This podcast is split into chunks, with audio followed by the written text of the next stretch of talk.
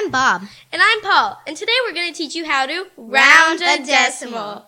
Today, we're going to round 6 and 263 thousandths. Thousandths as in THS. Because it's in a decimal area, you have to put thousand because it's a part of a whole. So, now we're going to round to the hundredths Hundredths place. place as in THS. So now we have to figure out behind the decimal, which is a hundredth, and that's the six.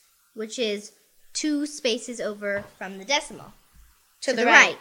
So Bob told me that he had a saying about rounding decimals in regular whole numbers. So, what you do is you look at the hundredths place and you say to the place to the right. You say, Which in this case is the thousandths place.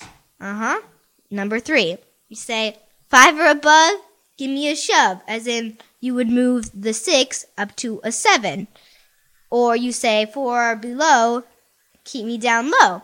So we look over to the right and we see that three. That's below is three a four. higher than five? No. So we keep it down low.